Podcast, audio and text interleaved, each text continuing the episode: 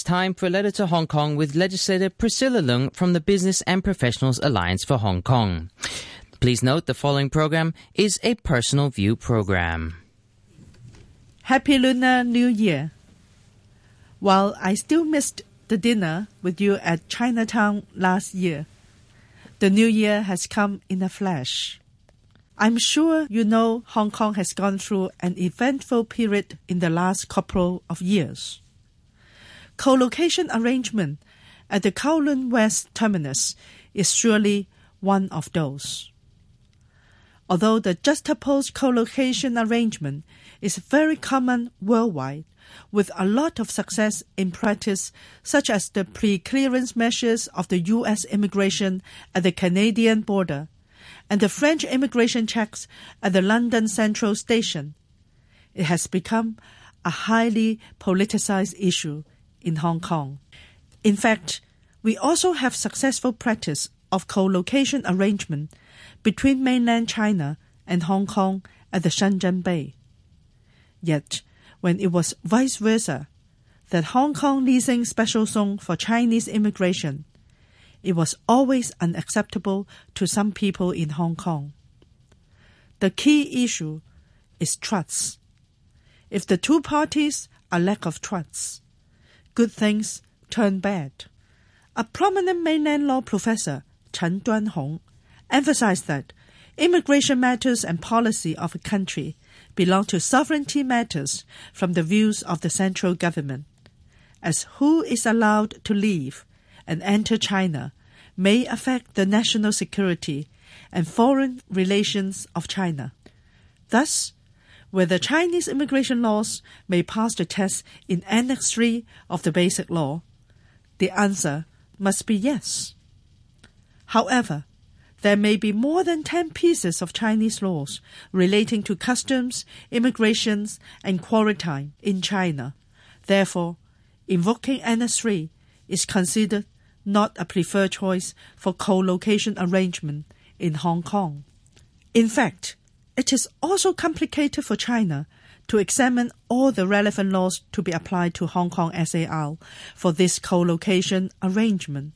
Nor is it worthwhile to do so vis-à-vis the political reaction it might cause to the community of Hong Kong. Let's look at the current situation. National People's Congress Standing Committee officially passed the decision to approve the co-location arrangement agreed by the Hong Kong SAR and Guangdong governments. This act of NPCSC has provided a strong constitutional and legal basis for the co-location arrangement. Under Chinese constitutional order, the NPCSC decision and its interpretation have the same legal status that is binding to Hong Kong court. It is worthwhile to recollect the drafting process of the Hong Kong Basic Law that was finally passed by the National People's Congress. By the fact that the Basic Law was passed by the National People's Congress and its final interpretation power is vested upon NPCSC reflects that the Hong Kong Basic Law not only carries the nature of common law, but also the nature of Chinese law, which are stated clearly in Article 8 as well as Article 158 of the Basic Law. In the past 20 years, most of the court cases in Hong Kong are adjudicated in accordance with common law tradition. However, when it comes to central local relationship, it will reflect both the Chinese law tradition and common law tradition. It is the characteristics of the Hong Kong Basic Law under the constitutional framework of one country, two systems since the Hong Kong Basic Law was born. Critics say that the co-location arrangement has breached Article 22 of the Basic Law, which stated that no individual nor department from the mainland should interfere with Hong Kong's internal affairs. But this is a misconception.